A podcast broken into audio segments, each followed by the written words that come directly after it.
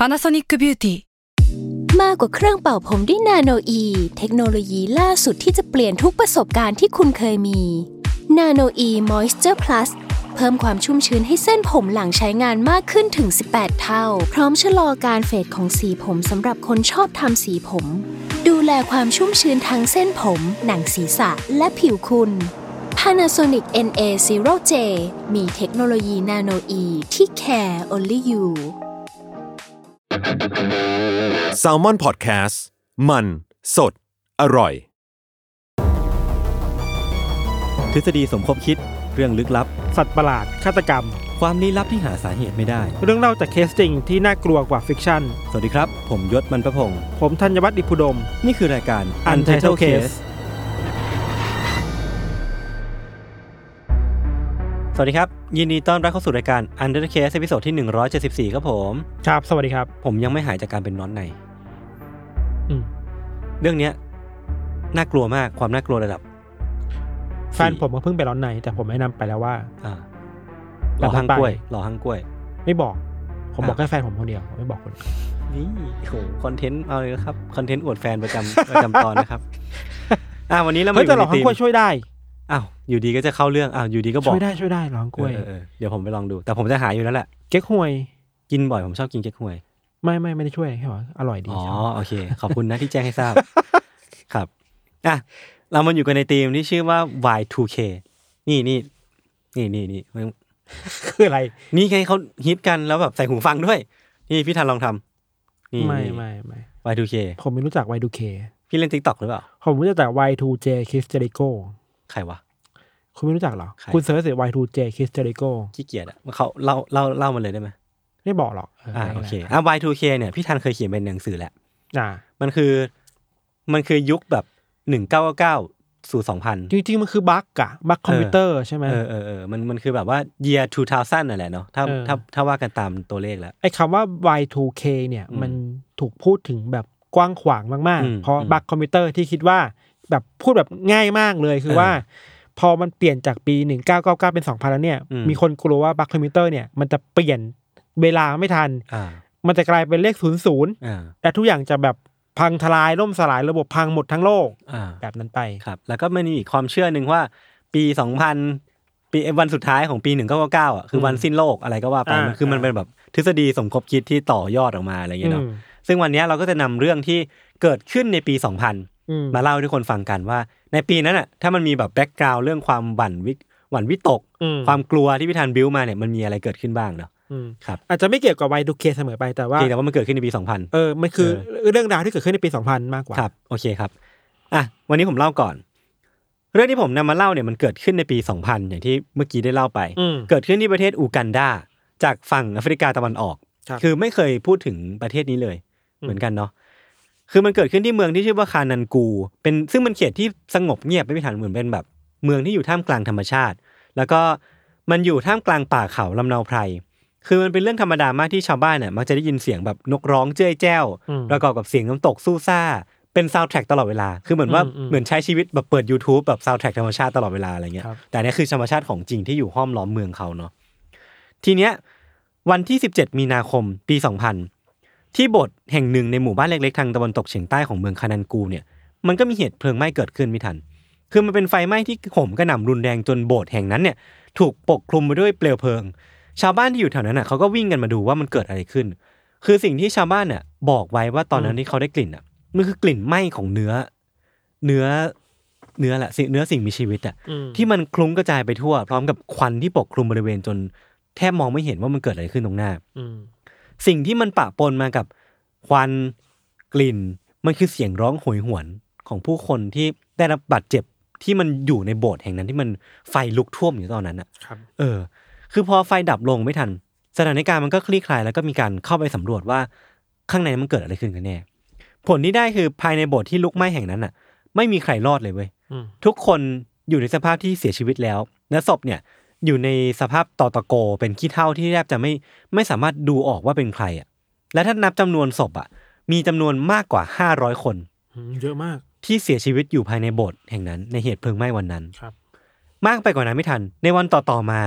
เจ้าหน้าที่ยังมีการขุดดินในพื้นที่บริเวณโบสถ์แห่งนั้นในบริเวณหมู่บ้านนั้นน่ะ แล้วพบว่ามันเต็มไปด้วยศพของคนอีกหลายร้อยชีวิตอะพี่ทันครับ คือไม่ใช่แค่ ไม่ใช่แค่ในโบสถ์ไม่ใช่แค่ในเหตุเพลิงไหม้อะอืมแต่พอขุดไปขุดมาพบว่ามันมีทั้งศพเด็ก ผู้ใหญ่ปะปนกันอืมสรุปรวมแล้วอะที่บริเวณโบสถ์แห่งนั้นอะมีการพบศพของผู้เสียชีวิตมากกว่า700คน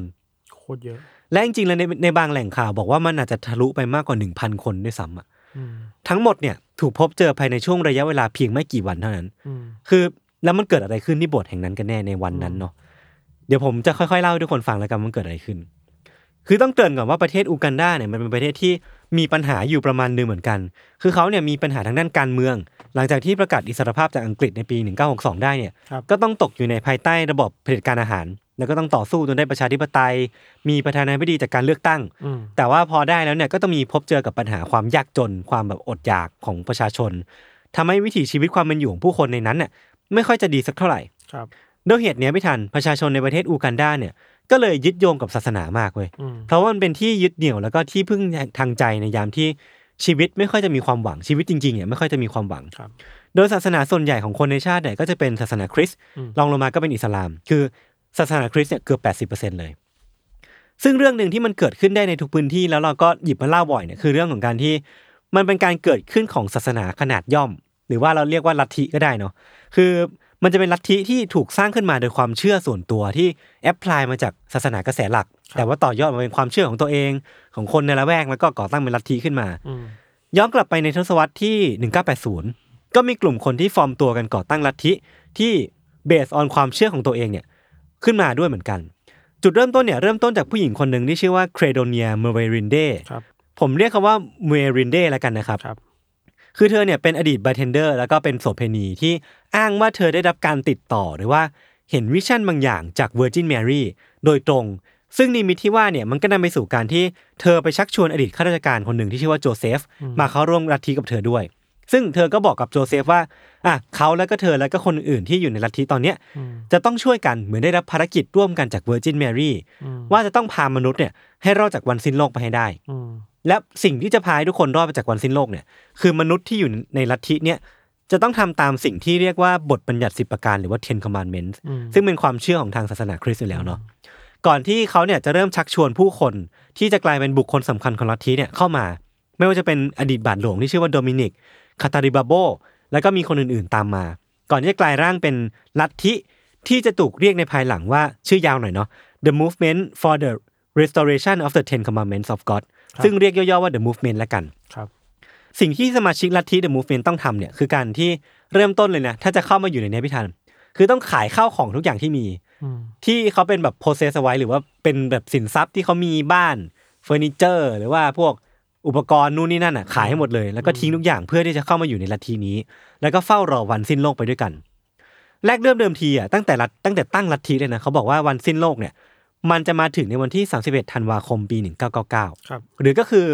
มันเป็นการต่อยอดความเชื่อ Y2K อะอืมว่าว่าพอมาถึงปี 2000 ปุ๊บเนี่ย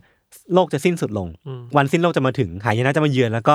จะไม่มีมนุษยชาติอีกต่อไปอืมเขาก็เลยมีความเชื่อเนี้ยเป็นหลักยึดว่าเนี่ยคือปลายทางของลัทธิว่าจะต้องผ่านอันนี้ไปได้ด้วยด้วยการมีความเคร่งครัดทางการแบบประพฤติตนหรือว่าเชื่อในศาสนามากๆอะไรอย่างเงี้ยเนาะคือลัทธิเนี้ยแม้ว่าจะไม่ได้มีชื่อเรียกที่เป็นคุ้นหูอย่างโอมชินริเกียว หรือว่า Jonestown แต่ว่ามันมี pattern ที่มัน คล้ายคลึงกันอย่างไม่น่าเชื่อพี่ธัญ คือมันมีกลุ่มผู้นำลัทธิที่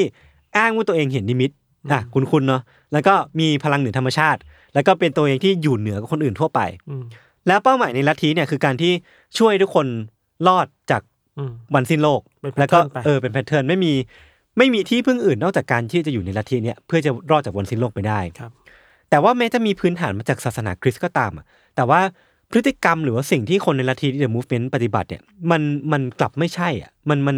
ไม่มีความคล้ายคลึงกันกับของศาสนาคริสต์เลยอืมแต่ว่าแตกต่างกันมากแล้วก็เฉพาะเฉพาะตัวมากๆ อย่างแรกเนี่ยคือทุกคนในลัทธิเนี่ยจะต้องปฏิบัติตามที่ผู้นำสั่งอย่างเคร่งครัดโดยที่แปลกคือ นอกจากเวลาที่ทุกคนต้องร้องเพลงแล้วก็ทำพิธีเนี่ย พวกเขาไม่ได้รับอนุญาตให้ใช้เสียงด้วยซ้ำอะอืมแล้วก็สื่อสารกันผ่านภาษามืออะ คือทุกคนที่จะคุยกันอะต้องใช้ภาษามือคุยกันอะอืมเออ ไม่ไม่ได้รับอนุญาตให้ใช้เสียงพูดคุยกันอืมคือถ้ามีมีคำถามหรือว่ามีเรื่องอยากที่จะร้องเรียนเนี่ยให้เขียนใส่กระดาษ ที่จะถูกนำไปส่งให้เมเวนเมเวรินเดอืมที่คนในลัทธิเนี่ยเรียกกันว่า the programmer อืมคือมันเป็นคำที่ถูกใช้ในการเรียกเมอรินเดเนาะในการที่เป็นผู้บงการหรือว่าเป็นคนที่เป็น mastermind อยู่เบื้องหลังอะอืมแล้วก็เรียกสิ่งนี้ว่า The Programmer คือเมอรินเดเนี่ยจะเขียนคำตอบกลับมาให้ แล้วก็ ไม่ได้ไม่ได้รับอนุญาตให้พูดคุยกับเธอโดยตรงอืมแต่ต้องผ่านการเขียนเท่านั้น รวมถึงได้ทุกคนในลัทธิเนี่ยจะได้รับอนุญาตให้กินข้าวแค่วันละมื้อ ซึ่งไม่ใช่แค่ทุกวันนะคือให้กินแค่วันจันทร์กับวันศุกร์อะเออแล้ววันอื่นคือห้ามกินข้าวอะแล้ววันจันทร์กับวันศุกร์คือแทนที่จะกินได้ทั้งวัน ให้กินแค่มื้อเดียว คือแบบมันมีการบังคับมากๆอะรวมถึงว่าห้ามมีเซ็กส์แล้วก็ไม่ได้ไม่ได้รับอนุญาตให้ใช้สบู่ด้วยซ้ำอะทั้งนั้นที่คนที่อยู่ในลัทธิเนี่ยจะต้องทำงาน เหงื่อต่างน้ำทุกวันในไร่ ในไร่ในนาในไร่ผักผลไม้ของลัทธิอะครับเออทั้งเหงื่อเนื้อตัวก็เปียกไปด้วยเหงื่อแต่ว่าไม่ได้รับอนุญาตให้ใช้สบู่ รวมถึงว่ามีอดีตสมาชิกคนหนึ่งเล่าให้ฟังว่า ผู้เข้าร่วมทุกคนเนี่ยจะต้องเซ็นแบบสอบถามก่อนอืมว่า พวกเขาจะยอมตายเพื่อความศรัทธาไหมถ้าเข้ามาในลัทธิเนี่ยจะต้องยอมตายเพื่อความศรัทธานะคือมันก็พอจะบ่งชี้ได้เหมือนกันว่า สิ่งที่มันจะเกิดขึ้นในลัทธิเนี่ยมันค่อนข้างพิสดารแล้วมันค่อนข้างน่ากลัวครับ ซึ่งความน่ากลัวคือว่าลัทธิเนี่ยเป็นลัทธิที่มันคล้ายกับเป็นอีกโลกที่มันขนานไปกับโลกแห่งความเป็นจริงเลยพี่ทัน เพราะว่าทุกคนที่เข้ามาอยู่ในเนี้ยแทบจะต้องละทิ้งโลกภายนอกไปเลย บางคนเนี่ยต้องยอมที่จะทิ้งลูกที่บ้านอะเพื่อเข้ามาอยู่ในเนี้ยแยกจากครอบครัว เข้ามาอยู่ในสังคมของลัทธิ ที่สังคมของลัทธิเนี่ยมันมีทั้งโรงเรียนอืมมีบ้าน มีไร่ผักผลไม้ มีปศุสัตว์ มีอาหาร มีโบสถ์สาขาย่อย คือมันเป็นระบบนิเวศของตัวเองที่ถ้าเข้ามาอยู่ในเนี้ยไม่ต้องออกไปข้างนอกอีกเลยอืมเออ เรียกว่าตัดขาดจากโลกภายนอกโดยสมบูรณ์ แต่ที่เป็นแบบนี้ได้แล้วก็ไม่มีใครออกนอกลูกนอกทางเนี่ย เพราะว่าทุกคนน่ะไม่ทันถูกปกครองภายใต้ความหวาดกลัวอืมว่าถ้าทำผิดนิดเดียวหรือว่าทำแบบทำบาปนิดเดียวอะหรือว่าละเมิดข้อห้ามนิดเดียวเนี่ย ไม่ว่าจะอยู่ที่ไหนอะพวกผู้นำลัทธิอย่างโจเซฟมารินเดหรือว่าคนอื่นเนี่ยจะเห็นจากที่ไหนก็ตามนะ จะเห็นน่ะแล้วก็พระเจ้าเนี่ยจะไม่มีวันให้อภัยคุณ จนกว่าจะได้รับโทษอย่างสาสม อันนี้คือคือสิ่งที่คนที่อยู่ในลัทธิเนี่ย คิดเอาไว้ในหัวตลอดเวลา เวลาที่กระทำอะไร คือเราอดีตสมาชิกลัทธิเนี่ย ก็ออกมาอธิบายชีวิตที่อยู่ในช่วงเวลานั้นออกมาอย่างเรียบง่ายว่า เออ มันเหมือนอยู่ในคุกอะอืมเพราะพวกเขาต้องทำงานแล้วก็ใช้ชีวิตเยี่ยงทาสตลอดเวลานั่นเอง แต่ว่าการที่อยู่ในคุกอะ มันก็อาจจะยังดีกว่าต้องเจอกับวันสิ้นโลกเพียงลำพัง อันนี้คือความคิดของคนที่ยอมเข้ามาอยู่ในลัทธิเนาะครับทำให้มีคนจำนวนมากเนี่ยเข้ามาอยู่ในลัทธิเนี่ยเพิ่มขึ้นเรื่อยๆ ในปี 1997เนี่ยที่ลัทธิเนี่ยไปลงทะเบียนกับทางรัฐเนี่ยครับ พบว่ามีสมาชิกของลัทธิมากกว่าเกือบหนึ่งเกือบห้าพันคนอืมซึ่งก็ถือว่าเป็นจำนวนที่เยอะมากๆแล้วเนาะอย่างที่บอกว่าทุกคนเนี่ยในลัทธิเนี่ยต่างเฝ้ารอวันสิ้นโลกที่จะมาถึงในวันที่ 31 ธันวาคม ปี 1999ทำให้พอมันใกล้ถึงเวลานั้นนะพี่ทัน ก็มีผู้คนมากมายที่เริ่มพากันขายข้าวของแล้วแล้วก็เริ่มย้ายเข้ามาอยู่ในในลัทธินี้มากขึ้น ชักชวนครอบครัวเข้ามาอยู่ในลัทธินี้ รวมถึงว่าเหล่าสมาชิกเองเนี่ยก็เริ่มที่จะเลิกกิจกรรมทุกอย่าง เลิกทำไร่ทำนาเลิก หาเงินเลิกหาอาหารกินอืมเพื่อมารวมตัวกันเพื่อรอโมเมนต์สำคัญนี้ ว่าวันที่สามเอ็ดธันวาจะมาถึงแล้ว มันเนี่ยมันจะมันจะสิ้นโลกแล้วกูไม่ต้องทำอะไรแล้วมั้งอืมแบบใช้ชีวิตให้มีความสุขต่อไป แต่ก็อย่างที่เรารู้กันว่าวันสิ้นโลกเนี่ย มันไม่ได้มาถึงในวันที่สามสิบเอ็ดธันวาอืมแต่มันไม่เคยมาถึงด้วยซ้ำอืมซึ่งสิ่งที่ลัทธิแจ้งกับทุกคนที่มาเข้าร่วมแล้วเริ่มมีมีความเดาอะว่า พอมันไม่มาถึงอะแล้วคำสอนของคุณคืออะไร จริงไม่จริงสิ่งที่คุณบอกว่ามันจะสิ้นโลกอะมันคืออะไรมัโกหกหรือเปล่าเออเราจะเชื่อถือได้ได้ต่อต่อไปจริง ๆ หรือเปล่า สิ่งที่เจ้าของลัทธิหรือว่าผู้นำลัทธิบอกคือมันถูกเลื่อนไปก่อนไอ้วันอืมสิ้นโลกมันถูกเลื่อนไปก่อนนะอืมว่ามันอาจจะเป็นสักวันในปี2000แทนอืมให้รอรอจนจนกว่าจะถึงวันนั้น ซึ่งมันก็ถูกผัดผ่อนมาเรื่อยๆวันแล้ววันเล่าจน คนในลัทธิอะเริ่มหมดศรัทธาเว้ยเริ่มแบบเอาไม่อยู่อะมันก็เริ่มบีบบังคับให้เหล่าผู้นำเนี่ยต้อง take action บางอย่าง จนเวลาเนี่ยมันดำเนินมาถึงช่วงต้นช่วงต้นเดือนมีนาคม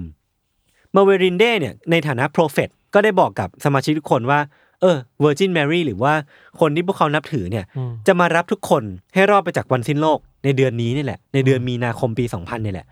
แล้วทุกคนก็เริ่มมีการจัดเตรียมเพื่อรอการมาถึงของวันสิ้นโลกที่พวกเขาเฝ้ารอมาหลายปีด้วยกันนะเออด้วยกัน มาถึงในวันที่ 15 มีนาคม มันก็มีงาน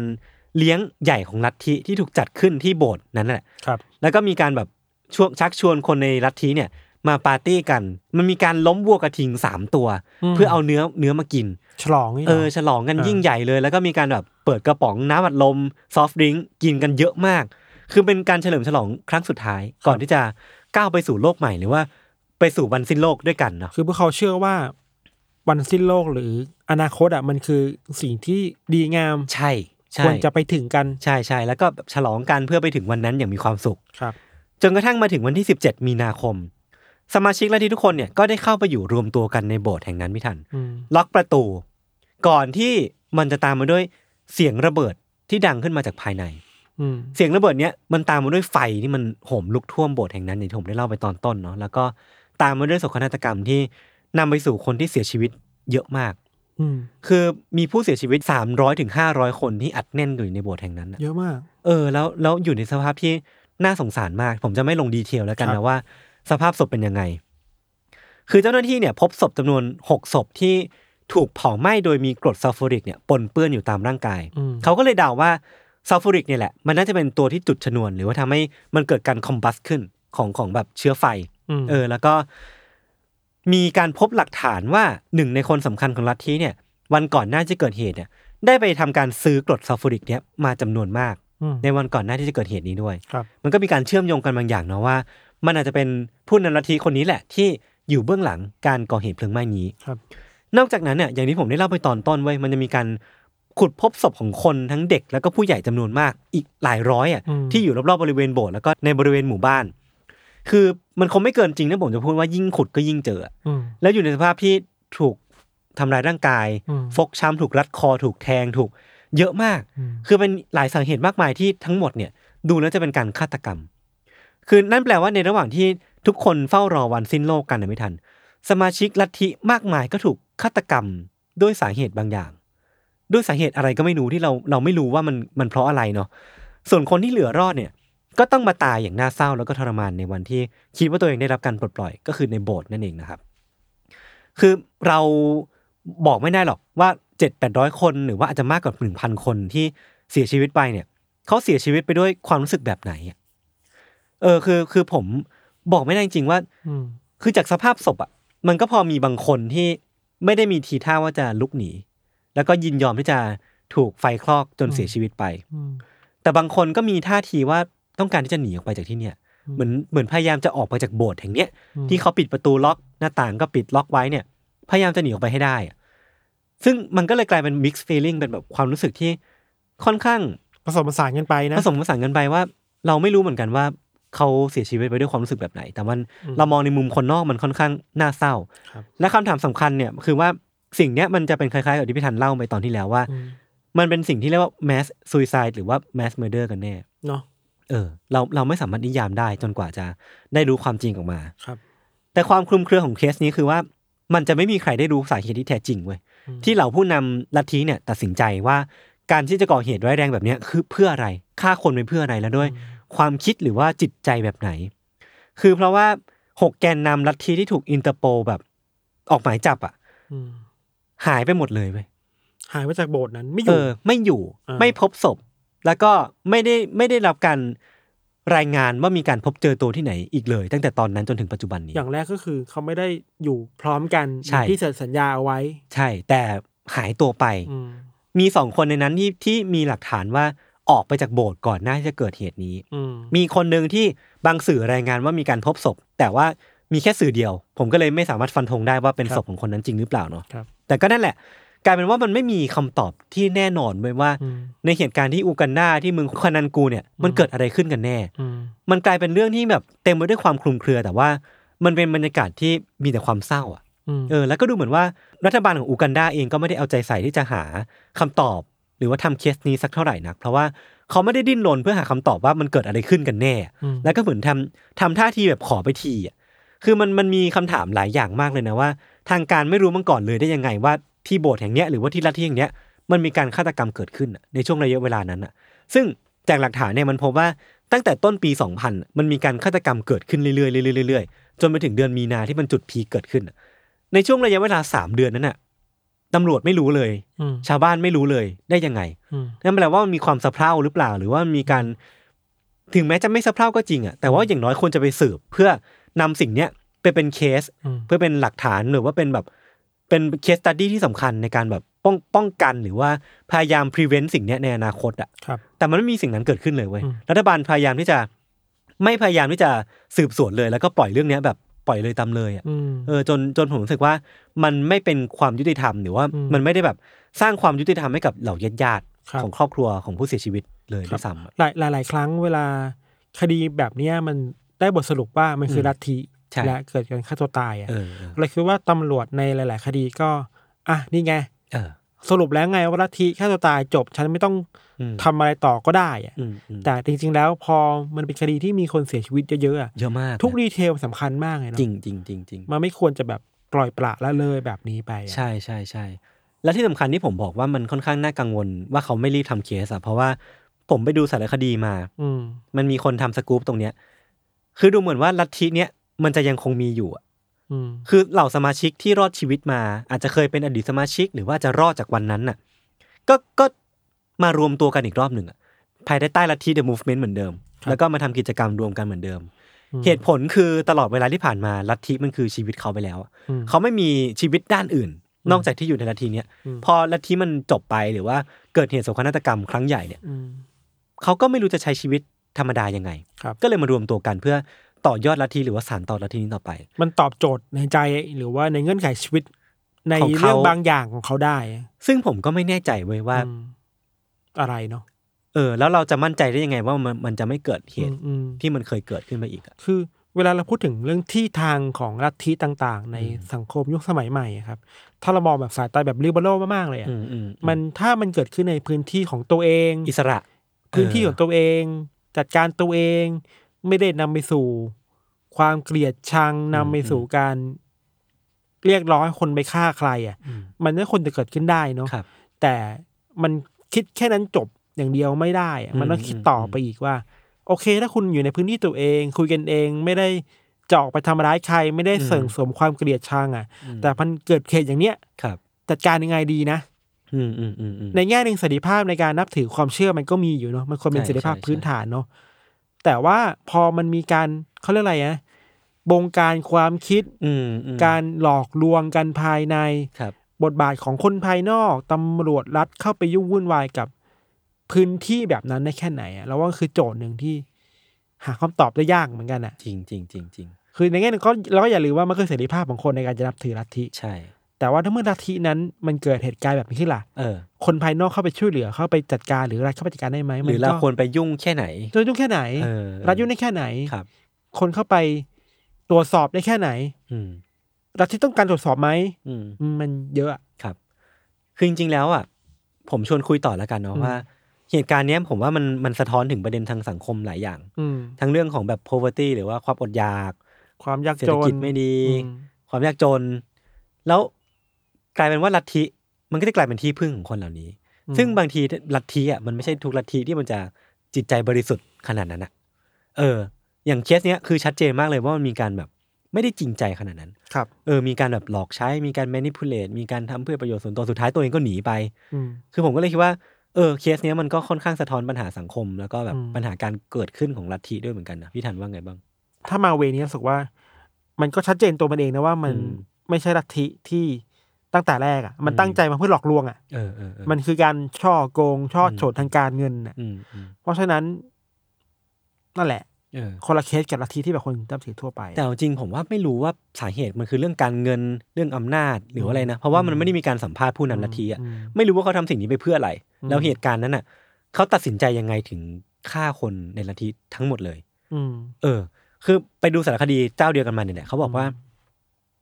มันเหมือนว่าเขาขี่หลังเสือมาแล้วอะลงไม่ได้ มันถึงจุดที่เขาต้องแบบทำสักอย่างเพื่อให้ตัวเองจบเรื่องนี้ให้ได้อืมกลายเป็นว่าเรื่องที่เขาทำตัดสินใจทำเพื่อจบเรื่องเนี้ย มันกลายเป็นโศกนาฏกรรม จบชีวิตคนอีกมากมายคือมันแบบ เออมันมันน่าจะมีทางอื่นไหมวะเออ ก็พูดไม่ได้ไม่รู้เหมือนกันถามว่าผิดไหมก็ผิดแหละผิดอยู่แล้ว เออ ตั้งใจตั้งขึ้นมาเพื่อหลอกคนครับ แล้วก็ฆ่าคน อืมครับครับ โอเคงั้นก็ประมาณนี้ครับ พักฟังเบรกโฆษณาสักครู่ก่อนกลับมาฟังเรื่องของพิธันในเบรกหน้าครับ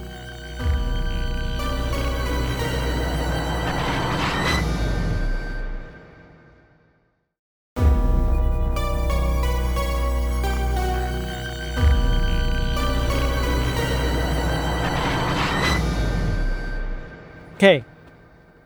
ของเราวันนี้เนี่ย เป็นเรื่องราวเกี่ยวกับผู้หญิงชาวเวลส์คนหนึ่งครับ เธอชื่อว่าเคิร์สตี้โจนส์ครับอืมเคิร์สตี้เนี่ยเป็นวัยรุ่นอายุยี่สิบสามปีในปีสองพันเนาะอืมเคิร์สตี้เกิดแล้วก็เติบโตขึ้นมาในเวลส์ที่เราเล่าไปครับ แล้วก็เธอไปเรียนต่อมหาลัยด้านเทคนิคการแพทย์ในมหาลัยในลิเวอร์พูลอังกฤษเนาะ หลังจากที่เคิร์สตี้เรียนจบแล้วครับ เธอเป็นวัยรุ่นที่ค่อนข้างมีพลังมากสมควรเว้ยอืมคือเรียนจบแล้วมีความตั้งใจว่าอยากไปเที่ยวรอบโลกอ่าอ่าอยาก backpack อะอืมก็เลยแบบเออมีวางแผนว่าไปไหนดีใช่ไหมครับ เธอก็มีเป้าหมายว่าพื้นที่หนึ่งที่อยากไปคือเอเชียตะวันออกเฉียงใต้อ่าแถบแถบบ้านเราเนี่ยแหละอ่าซาวิสเอเชียยา Southeast Asia ครับ เธอก็ออกเดินทางจากบ้านนะ ในเดือนพฤษภาคมปี2000ครับ เริ่มต้นท่องเที่ยวจากสิงคโปร์ มาเลเซีย บางที่ก็บอกว่าไปกัมพูชาด้วยอืมและปลายทางต่อมาก็คือประเทศไทยอืมครับ เคิร์สตี้เดินทางมาถึงไทยแล้วก็ไปเที่ยวอยู่ที่เชียงใหม่ ในวันที่7สิงหาคมปี2000ก็คือปี2543นะใช่ไหมเคิร์สตี้วางแผนว่าอยากจะอยู่เที่ยวในเชียงใหม่สักพักหนึ่งอะก่อนจะเดินทางต่อไปเวียดนามครับ บางที่ก็บอกว่าไปเชียงรายแต่ก็ไม่สำคัญมากเนาะ ชีวิตในฐานะนักท่องเที่ยวของเคิร์สตี้ก็คือแบบ backpacker ทั่วไปอะอืมอืมอืมอยู่ในโฮสเทลอ่าใช่ไหมเน้นประหยัด เน้นประหยัดอืมเขาเที่ยวที่เธออยู่ก็ไม่แบบไม่ได้หรูหรามากเป็นแนวแบบสบายๆครับ แต่ละวันก็จ้างไกด์ทัวร์ขึ้นไปเดินเขาอืมไปไปดูดอย กลับมา hang out ในเมืองสนุกสนุกๆอะ มันคือชีวิตที่คนคนหนึ่งอยากจะพักผ่อนหลังเรียนจบมีความสุขหนักๆเนอะอะมีความสุขเนาะ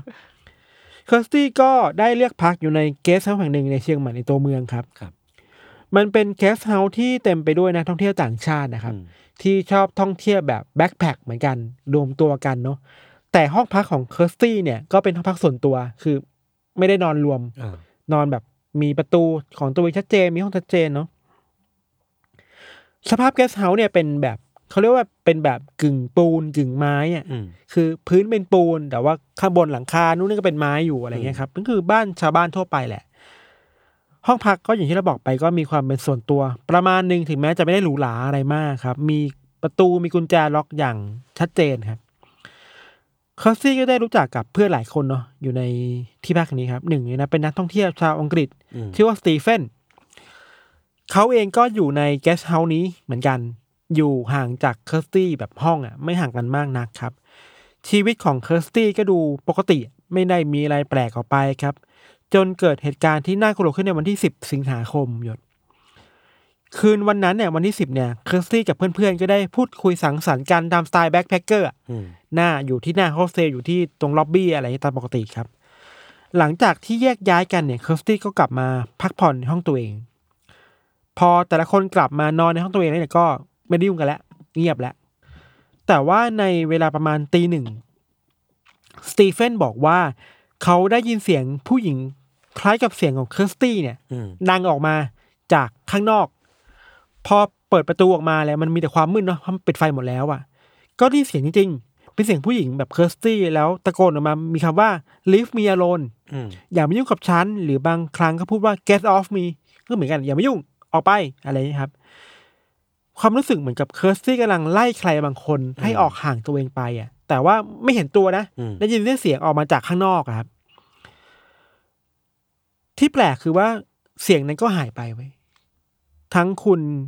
สตีเฟนและคนอื่นที่เปิดประตูออกมาก็ไม่ได้ไปทำอะไรต่อ สตีเฟนบอกในภายหลังว่าเขาคิดว่ามันคือเรื่องปกติ ที่เกิดขึ้นได้ในเกสต์เฮาส์เวลาคนมันเมา หรือว่าเวลาคนมันทะเลาะกันอะเรื่องปกติของนักท่องเที่ยวอะอืมคงไม่มีอะไรนะครับ เสียงนั้นที่ สตีเฟนได้ยินอะ ก็น่าเศร้าว่ามันคือเสียงสุดท้ายที่คนนอกได้ยินของเคิร์สตี้เว้ยเพราะว่าในวันต่อมา คนดูแลเกสต์เฮาส์ไม่เห็นเคิร์สตี้ออกมาจากห้องอีกเลยอืมแล้วมันถึงเวลาที่ต้องเช็คเอาท์แล้วเคาะประตูก็ไม่ออกอะไรเงี้ย ก็เลยต้องใช้ master key เข้าไปไขประตูออกมา แล้วเปิดมาก็พบว่าเคิร์สตี้อยู่ในภาพที่นอนอยู่เป็นศพในห้องนอนไปแล้วอืมครับเพื่อเสียชีวิตไปแล้วครับ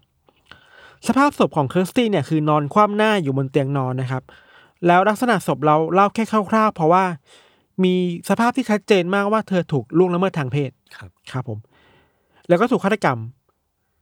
เรื่องนี้กลายเป็นข่าวใหญ่ในเชียงใหม่ยศอืมสิ่งที่เกิดขึ้นคือว่ามีมีทางเจ้าหน้าที่ที่มารับศพกลับไปโรงพยาบาลอะไรอย่างนี้เนาะรวมถึงมีตำรวจและนักข่าวหลายคนเข้ามาในที่เกิดเหตุด้วยอืมแน่นอนว่าไอการที่มีใครไม่รู้มากมายเข้ามาในห้องพักอะยศ นึกภาพห้องแบบห้องประมาณห้องเนี้ยไม่ใหญ่มากมีเตียงนอนอยู่อะ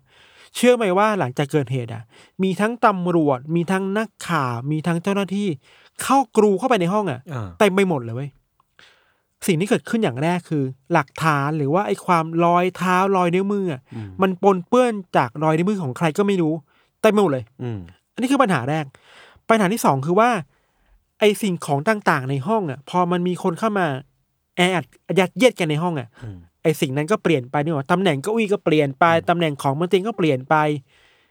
เละเทะหมดอะอืมในที่ที่พบศพอะครับยังมีภาพอีกหลายอย่างที่ค่อนข้างน่าหงุดหงิดก็ได้นะ คือว่ามันมีภาพของสกู๊ปข่าวทีวีไทยนี่แหละ ที่ไปเจอว่าตำรวจบางคนที่เข้าไปทำเก็บหลักฐานในนั้นนะครับ เก็บหลักฐานโดยใช้มือเปล่าอะโอ้โห คือปไม่กใส่ติต้องใส่ถุถุงงมืมืออไม่ใส่เออมีภาพว่าเขากำลังเก็บของอะไรบางอย่างจากบนเตียงเข้าในถุงซิปอะอืมก็คือเอามือจับอืมแล้วมือเข้าเจ็บเข้าเป็นซิป ไม่มีการใส่ถุงมือเลยเว้ยก็เป็นแบบสิ่งที่ต่างชาติก็ตั้งคำถามว่า เออ ได้เหรอ ได้เหรอเออนอกจากปล่อยให้คนเข้ามาวุ่นวายกับ crime scene แล้วอะตำรวจเองก็ยังแบบไม่ปกป้องลายนิ้วมือตัวเองอีกเลยอืมยังมีอีกอย่างครับ คือว่า ด้วยความที่เกสต์เฮาส์เนี่ย มันอยู่ในละแวกชุมชนใช่ไหมครับ แล้วห้องของเคิร์สตี้เนี่ยมันเป็นห้องที่แบบชิดชิดหน้าต่างอะแล้วเลยออกไปจากหน้าต่างข้างนอกเนี่ยมันมีพื้นที่อยู่ประมาณหนึงอืมพอมีข่าวว่ามีฝรั่งตายในเกสเฮาส์อะ ก็มีชาวบ้านอะ เข้ามากรูกันมองเต็มไปหมดเลยอ่าที่ที่น่าแปลกใจคือตำรวจปล่อยให้ชาวบ้านจำนวนเยอะมากๆ เนี่ย เข้ามาเกาะขอบหน้าต่างอืมดูอะว่าตำรวจกำลังทำอะไรกับศพหรือกำลังเก็บของอะไร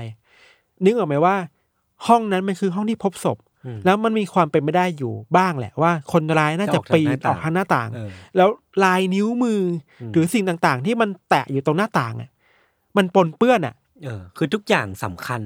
มากในที่เกิดเหตุมาก แต่กลายเป็นว่าตอนนี้มันจะไม่เหลืออะไรแล้วนะมันอาจจะเหลือแต่ว่ามันมันเหลืออยู่ท่ามกลางลายนิ้วมือเออของคนจำนวนชาวบ้านมากตำรวจเจ้าที่อีกเยอะไปหมดอะครับ อันนี้คือสิ่งที่ทำให้คดีนี้มันจะเกิดปัญหาในอนาคตนะครับอืม ไม่เพียงแค่ในมุมนะยศมันมีภาพข่าวอีกหลาย ๆ อย่างที่แบบถ่ายภาพศพระหว่างนั้นแต่ยุคนั้นยังไม่ค่อยแคร์เรื่องสิทธิเท่าไหร่อะอ่าเนาะก็เข้าใจได้ครับ โอเค ต่อมาเรื่องความคืบหน้าในคดีนะอันนี้คือปัญหาเมื่อกี้เราพูดถึงปัญหาไปแล้ว แน่นอนว่าสาเหตุการเสียชีวิตเนี่ยมาจากการทำร้ายร่างกายอืมผลชนสูตรพบว่าเคิร์สตี้เนี่ยถูกรัดคอจนเสียชีวิตครับ แล้วก็ถูกล่วงละเมิดทางเพศเนาะ หลักฐานต่างๆ มันชัดเจนมากว่ามีคนร้ายแหละนี่คือนิฆาตกรรมแล้วก็ล่วงละเมิดทางเพศนะครับตำรวจได้เรียกตัวผู้ต้องสงสัยหลายคนมาสอบปากคำเชื่อไหมว่าในช่วงแรก ๆ ของคดีอะอืมตำรวจบางคนที่มีส่วนในคดีนี้ พูดออกมาเลยว่า คิดว่านี่คืออุบัติเหตุฮะคิดว่านี่คือคือเคิร์สตี้กับคนคนเนี้ยที่อ่าไม่รู้ว่าใครอะ มีเซ็กส์กันแบบยินยอมกันแล้วกัน แล้วการเสียชีวิตเป็นเรื่องของทางอุบัติเหตุอ้าวพูดได้แบบนั้นเลยเว้ย ซึ่งแบบโหพูดได้ไงวะเออ นอกจากนั้นนะครับ ก็มีการเรียกตัวทุกคนที่อยู่ในเกสต์เฮาส์เนี่ย ถูก treat ว่าเป็นผู้ต้องสงสัยหมดเลยอืมคนสำคัญที่ถูกเรียกตัวมาคือแอนดรูกริลแลนแอนดรูเนี่ย เป็นชายวัยอังกฤษ อายุ 36 ปี เป็นเจ้าของเกสต์เฮาส์แห่งนี้อืมตำรวจเรียกตัวแอนดรูมาสอบสวนเพราะว่ามีอดีตแม่บ้านหรืออดีตคนดูแลที่เนี่ยอืม ให้การกับตำรวจว่าในคืนวันที่คริสเคิร์สตี้เสียชีวิตเนี่ย เห็นว่าแอนดรูไปเกี่ยวข้องด้วย อืมแต่อาจจะเห็นแอนดรูทำอะไรแปลกๆอะไรประมาณนี้เนาะตำรวจก็เอออย่างนั้นเหรอ งั้นเรียกตัวแอนดรูมาสอบปากคำแล้วก็มาตรวจสอบประวัติ อย่างแรกคือพบว่าแอนดรูเป็นคนอังกฤษอืมและถือถือสองสัญชาติคืออังกฤษและไอร์แลนด์ นอกจากนี้เนี่ยแอนดรูหายตัวไปหลังจากเกิดเหตุอ้าวคืออาจจะไปอยู่ในบาร์บางแห่งจะมีธุระหรือว่าอะไรพวกนี้ไม่แน่ใจเหมือนกันครับ แต่ก็ตามตามจับมาได้เนาะ ความซับซ้อนของคดีเนี่ยมันเกิดขึ้นตรงนี้ว่ายศคือว่าตำรวจได้ควบคุมตัวแอนดรูแล้วแล้วเก็บดีเอ็นเอของแอนดรูไป เช่นเดียวกับของทุกคนที่อยู่ในเกสต์เฮาส์ใช่ไหมในตอนนั้นมีการคาดคะเนจากตำรวจว่า การที่เคิร์สตี้เสียชีวิตในลักษณะเนี้ยมันแปลว่าคนร้ายน่าจะเป็นคนที่รูปร่างใหญ่โตอ่าใหญ่โตฉะนั้นต้องเป็นฝรั่ง ไม่ใช่คนเอเชียไม่ใช่คนไทยเนาะอ่าแล้วก็แข็งแรงพอที่จะทำร้ายเคิร์สตี้ได้ ซึ่งก็ตรงกับแอนดรูเว้ย ถึงอย่างนั้นนะครับ ผลดีเอ็นเอของเคิร์สตี้ที่อยู่บนร่างกายเคิร์สตี้มันมีเขาเรียกเรียกว่าอสุจิอะไรนะพูดตามตรง เรื่องการข่มขืนใช่เออออกมาพบว่าคนร้ายน่าจะเป็นคนเอเชียอ่าไม่ใช่คนฝรั่ง ซึ่งก็ตัดแอนดรูออกไป แล้วดีเอ็นเอของแอนดรูอะ ไม่ตรงกับดีเอ็นเอที่พบบนศพของเคิร์สตี้เออซึ่งเพราะฉะนั้นมันก็ไม่ใช่แทบจะไม่แน่ใช่อะเออๆไม่ใช่แน่ๆด้วยหลักฐานที่ไม่ตรงกันแบบเนี้ยอืม ก็เกิดการตั้งคำถามว่าอ้าวแล้วตำรวจน่าเชื่อถือแค่ไหนอืมทำไมคุณไปจับคนนี้มาโดยที่คุณแบบไม่มั่นใจขนาดนั้นหรอครับ แต่ถึงอย่างนั้นนะครับ เข้าใจว่าตำรวจก็เจอว่าแอนดรูเนี่ยอยู่เมืองไทยแบบ overstay อืมเพราะฉะนั้นก็จะถูกไล่ออกจากนอกประเทศ อ่า ก็คือจับข้อหาอื่นไปแต่ว่าข้อหาอื่นไปคืออยู่แบบ overstay เนอะคือ overstay แปลไทยแปลไทยว่าอะไร อยู่เกินวีซ่ายู่เกินวีซ่าอะเออเออเพราะฉะนั้นก็ถูกในประเทศออกไปจากประเทศไทยครับอืมหลังจากที่แอนดรูไม่ใช่เนี่ย เราเราลืมเล่าไปว่า หลังจากที่ตำรวจจับตัวแอนดรูแล้วเออ ทำการแบบตั้งข้อหาเชื่อไหมว่า พอไปถึงอายการน่ะอายการไม่สั่งฟ้องเว้ยอืม เพราะว่าหลักฐานไม่ชัดเจนอย่างที่เราบอกไปอืมดีเนมันไม่ใช่ครับ อืม ก็จบไปนะของแอนดรูในระหว่างนี้ครับตำรวจไทยถูกตั้งคำถามจากสื่อต่างชาติด้วย เยอะ แน่นอนคือนะ มันมีสื่อฝรั่งมาทำงานเออว่าเป็นมันเป็นเรื่องใหญ่เนาะครับ เราเข้าใจว่ามันมีการเปลี่ยนแปลงตัวตำรวจหัวหน้าทีมดูแลคดีเนี้ยอืม จากเหตุผลหลายอย่างอย่างแรกคือภาพลักษณ์ตำรวจอืมที่ให้สัมภาษณ์ไปว่าอุบัติเหตุอ่าอ่าเราจะจับคนร้ายได้ในสิบวันอืมสัญญาแบบเนี้ยมันส่งผลต่อศรัทธาของประชาชนที่มีครับแล้วอย่างที่สองคือว่าความคืบหน้าในคดีอะมันไม่มีเลยอืมอืมคุณไม่เจอผู้ต้องสงสัยรายใหม่ ๆ เลย นอกจากแอนดรูก็ไม่มีอะไรแล้ว ไม่มีอะไรแล้วครับ ผู้ต้องสงสัยอีกหนึ่งคนเนาะที่อยู่ในสายตาตำรวจ เป็นไกด์ชาวพม่า ชาวเมียนมาครับ ไกด์คนนี้ตำรวจไปเจอว่า เคยพาเคิร์สตี้ขึ้นไปเที่ยวบนภูเขาอืมหนึ่งวันก่อนที่เคิร์สตี้เสียชีวิต เรื่องนี้อื้อฉาวมากยศเพราะว่าไกด์เขาเนี่ยเอามาเปิดเผยกับนักข่าวในเวลาต่อมาว่าอืมก่อนหน้าเนี่ย อยู่ดีๆมันมีตำรวจ หรือชายฉกรรจ์กลุ่มหนึ่งลักพาตัวเขาจากที่พักอ่าไปอยู่ในบ้านหลังหนึ่งแล้วซ้อมเขาทำร้ายเขา บังคับให้เขายอมรับสารภาพว่าเป็นคนฆ่าเคิร์สตี้โอ้โหมีการล่วงละเมิดทางเพศด้วยอะกับกับชายชาวเมียนมาคนนี้ไอ้เหี้ยพอถูกถูกแบบพาตัวไปอะเพื่อนของไกด์เนี่ยก็ออกมาเรียกร้องกลางถนนในเชียงใหม่ ก็กลายเป็นข่าวใหญ่แล้ว มันคือจังหวะเดียวกันกับที่สื่อต่างชาติอะ เข้ามาทำข่าวในเชียงใหม่เยอะแล้วเพราะฉะนั้นมันเริ่มเป็นข่าวใหญ่เว้ยมีการจับแพะหรือเปล่าอะไรเงี้ยอ่าสุดท้ายตำรวจก็เอามาสอบสวนอย่างชัดเจนก็ ไม่มีหลักฐานอะไรที่มัดตัวได้ว่าไกด์คนนี้คือคนที่ฆ่าเคิร์สตี้อืมก็ต้องปล่อยไป แล้วแล้วตำรวจหรือว่าพักพวกที่เราไม่แน่ใจเหมือนกันว่าถูกดำเนินคดีไหม แต่ว่ามันมีสิ่งที่เกิดขึ้นจากคำอ้างทุเรศของไกด์นะเออนอกจากนี้ครับยังมีผู้ต้องสงสัยหลายคนที่เหมือนกับถูกกวาดต้อนมาเพราะหาใครไม่ได้อ่ามีหนึ่งคนเป็นชายชาวอังกฤษ ถูกควบคุมตัว เพราะตำรวจไปเจอว่าเคยไปกินข้าวกับเคิร์สตี้ก่อนหน้านั้นไม่นาน แค่นั้นก็โดนเหรอ แคกินข้าวแค่ไปเดทกันก็โดน อ่าแต่ก็ไม่มีหลักฐานมัดตัวได้ว่าเป็นคนร้ายจริง ๆ หรือเปล่าครับ อืม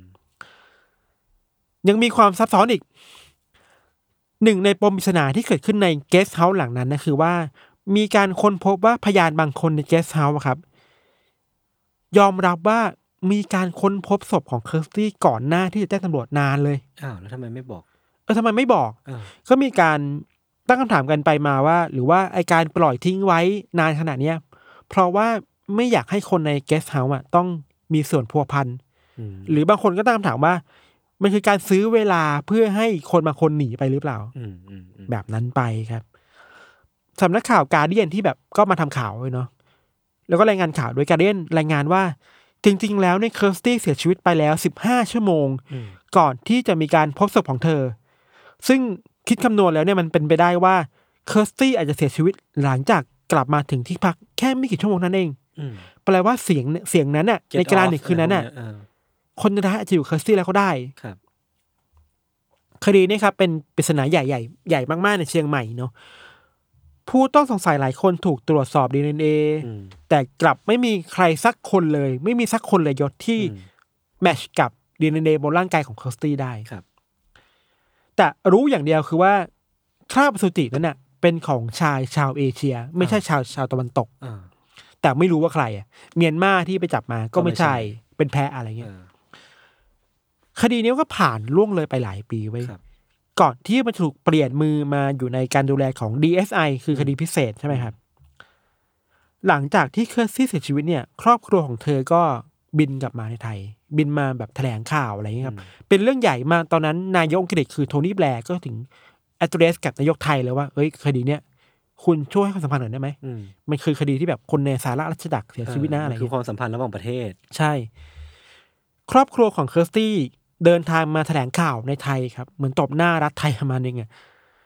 แล้วก็มีเจ้าหน้าที่สถานทูตอังกฤษด้วยเนาะมาแถลงข่าวด้วยกัน แม่ของเคิร์สตี้ที่เดินทางมา บอกว่า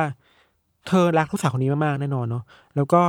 เคิร์สตี้เนี่ยรักประเทศไทยมาก และอยากมาไทยทุกปีอยู่แล้วอืมคือเดินทางมาที่ไทยบ่อยครับนอกจากเนี้ยครอบครัวของเคิร์สของเคิร์สตี้ก็ได้ตั้งรางวัลนำจับคนร้ายห้าแสนบาทอืมแต่กลับไม่มีข้อมูลที่จำเป็นสำคัญน่ะ เข้ามาถึงเลยเว้ยคือ ไม่สามารถสาวตัวไปถึงคนร้ายจริง ๆ ได้ครับพอเวลาผ่านไปเรื่อยๆ เนี่ยก็มีความพยายามจะรื้อฟื้นคดีอยู่หลายครั้งครับ มีการกลับไปค้นหาข้อมูลเก่าๆ เพื่อตามหาคนร้ายให้เจอ ว่าเคยมีเบาะแสอะไรที่ตำรวจหลงลืมไปหรือเปล่าอือะมก็ไม่เจอยศ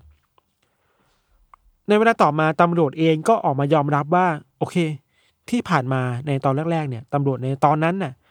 ทำอะไรผิดพลาดไปหลายอย่างอืมและข้อจำกัดสำคัญคือว่าคดีเนี่ยพยานและหลักฐานแวดล้อมอะแทบจะหายไปหมดแล้วอืมเพราะเป็นชาวต่างชาติ ใช่ใช่ยศอ่าคิดถูก พยานหลายคนที่เคยเกี่ยวข้องเนี่ย บินกลับหมดแล้วเออคือพวกเขาบริสุทธิ์แล้วไงนึกปะเขาพิสูจน์ตัวเองแล้วว่าเขาไม่มีส่วนเกี่ยวข้องอะไม่มีหลักฐานมาอย่าโยงเขาได้เพราะฉะนั้น ทุกคนเดินทางกลับไปได้หมดแล้วมการจะกลับไปสอบสวนหาข้อมูลหรือว่า หาสิ่งต่างๆ เพิ่มเติมมันทำไม่ได้แล้ว มันยากมากแล้ว ส่วนพยานบางคนในไทยก็ติดต่อไม่ได้แล้วครับไม่มีการบันทึกข้อมูลพยานในไทยที่ดีพออะอืมว่าเขาตามไปอยู่ที่ไหน ไม่มีการสืบคนขนาดนั้นนะครับ พยานบางคนเสียชีวิตไปแล้วก็มี เชื่อมายศว่าคดีนี้มีการตรวจสอบปากคำพยานไปถึงกว่า80คนอ่าแต่กลับไม่สามารถสาวถึงตัวคนร้ายที่เป็นไปได้มากสุดเลยสักคน เออ ก็คือไม่มีใครใกล้เคียง ไม่มีใครใกล้เคียงเลยออนอกจากนั้นยังมีการยอมรับจากฝั่งตำรวจไทยในเวลาต่อมาว่า โอเค ในการทำคดีช่วงแรกเนี่ยมันมีจุดบกพร่องเยอะนะ นอกจากการไม่เก็บข้อมูลที่ดีพอแล้วเนี่ยอืมเพราะว่าไม่มีการ กันคนอืมที่ไม่เกี่ยวข้องเข้ามาในครามซีนเลยอืมเว้ยคือไม่มีการป้องกันที่เกิดเหตุเลยอะใช่ทำให้มันมีคนที่ไม่มีส่วนร่วมอะทำให้หลักฐานหรือว่าที่เหตุที่เกิดเหตุตรงนั้นนะมันปนเปื้อนมันมั่วซั่วหมดเลยอะครับ คดีนี้เกิดขึ้นในปี2000ใช่ไหมครับอืมคดีนี้มีอายุความทั้งหมด20ปีอ่าพอคดีเนี้ยเดินทางมาถึงเดือนสิงหาคมปี2020อะก็ปรากฏข่าวว่าคดีเนี้ยหมดอายุความแล้ว อืมเพราะฉะนั้นคดีนี้ก็ถูกยุติการสอบสวนไปแล้วครับ ฆาตกรก็ยังลอยนวลอยู่ ก็เป็นหนึ่งใน unsolved murder ที่เกิดขึ้นในประเทศไทยอ่าฆาตกรยังลอยนวลยังไม่มีใครรู้ว่าเคิร์สตี่เป็นใครถูกฆ่าได้ยังไงอืมใครเป็นฆาตกรตัวจริงครับ มีตำรวจจากเวลส์ที่ก็พยายามจะเข้ามาส่งเสริม support คดีนี้เนาะชื่อว่าคุณเดชฟิลิปอะคุณเดชฟิลิปเขาเคยให้สัมภาษณ์กับ BBC ว่าเขายอมรับว่าเขาเศร้าใจกับการที่คดีนี้ต้องปิดไปแบบหาตัวใครไม่ได้ เขาบอกว่าผมและเจ้าหน้าที่เนี่ยที่เคยทำคดีนี้มาก่อนเนี่ย ติดต่อกับครอบครัวของผู้เสียชีวิตตลอดเวลาเลยอืมเราต่างรู้สึกผิดหวังมาก ๆ ที่ฆาตกรถูกปล่อยลอยนวลแบบนี้อืมคดีนี้ก็ยังคลุมเครืออันซอฟอันโซฟอยู่ในถึงทุกวันนี้ยศอืมปัญหาสำคัญอย่างแรก เราว่ายศน่าจะคิดเหมือนเราคือเออการไม่ไม่รอบคอบเพียงพอของตำรวจไทยอะ งามหน้ามาก ในการรู้ว่าเฮ้ยนี่คือที่เกิดเหตุหรือนี่คือที่พบศพอะ คุณให้ใครเป็นสิบสิบกว่าคนอะเข้าไปไม่ได้นะครับ แต่เข้าไปได้แบบจับต้องขนาดตำรวจเองยังแบบลายนิ้วมือตัวยังมามาปนเปื้อนเออในหลักฐานเลยอะแล้วจริงๆมันคือปีสองพันมันไม่ได้เก่าขนาดแล้วอะมันไม่ได้เก่าขนาดนั้นเอใช่อคือถ้าสมมติเราพูดถึงแบบบริบทหนึ่งเก้าสี่ห้าอืมหนึ่งเก้าสามศูนย์อืมเข้าใจได้มันอาจจะไม่มีลายนิ้วมือตอนนั้นด้วยอืมซ้ำแต่ปีสองพันน่ะ ไอความรู้เรื่องนิติวิทยาศาสตร์อะอืมมันควรจะมีเยอะแล้วด้วยซ้ำนะปีสองพันเออเออเออเออนั่นแหละครับ เราสำหรับเราคือ มันคือคดีที่ตั้งคำถามถึงมาตรฐานของตำรวจไทยแล้วกันเนาะอืมอืมในการดูแลคดีที่เป็นคดีที่ชาวต่างชาติเสียชีวิตนะครับ คดีนี้เราคิดว่ามันชัดมันชัดเจนมากๆ คือครับสิ่งสำคัญคือความผิดพลาดของตำรวจไทยแหละครับ นอกจากคดีที่เชียงใหม่อะเราคิดว่าหลายๆคนเคยเคยได้ยินได้ยินคดีที่เกาะเต่าอืมอืมอืม ที่มีอันนี้ก็เฉาชัวร์นักมากท่องเที่ยวเสียชีวิตไปเป็นสิบคนครับหลายต่อเนื่องอะแล้วก็บางบางคดีก็ยังคลุมเครืออยู่อะไรอืมนั่นก็เนี่ยรู้สึกว่าอืมนี่แหละชีวิตของนักท่องเที่ยวอะเออเขารักเมืองไทยมากเนาะประเทศไทยมันเป็นประเทศที่แบบอะมันมี tropical มันมีความสวยงามเออมันเป็นน่าเที่ยวมันเป็นสวรรค์สำหรับนักท่องเที่ยวเออะอเออแต่บางทีการดูแลความปลอดภัยหรือว่าตำรวจในฐานะที่สามารถให้ความมั่นใจกับนักท่องเที่ยวได้กับทำหน้าที่นั้นไม่ได้อืมก็เป็นคดีที่ น่าตั้งคำถามเยอะแยะมากครับมายครับ ประมาณนี้ยศโอเคครับผม โอเคงั้นก็เป็นเรื่องทั้งสองเรื่องก็คือที่เป็นเรื่องที่เกิดขึ้นในปี 2000 นะคครัรับจริงๆการตั้งธีมเป็นตัวเลขก็เป็นปีใช่ไหมก็น่าสนใจดีเหมือนกันนะใช่ไหมมันทำให้เราหาเคสได้แบบไม่ยากมากแต่มันต้องมานั่งเลือกอะต้องเป็นปีที่สำคัญจริงเออเออใช่ใช่ใช่อะครับเดี๋ยวลองลองดูอีกนะครับ ว่ามันจะมีการรีไซเคิลกลับครับมาบ้างไหมๆครับงั้นวันนี้ก็ประมาณนี้ครับ ติดตามรายการของเราทั้งสองคนได้ทุกช่องทางของ s ซ m m o n Podcast ครับ สวัสดีครับ สวัสดีครับ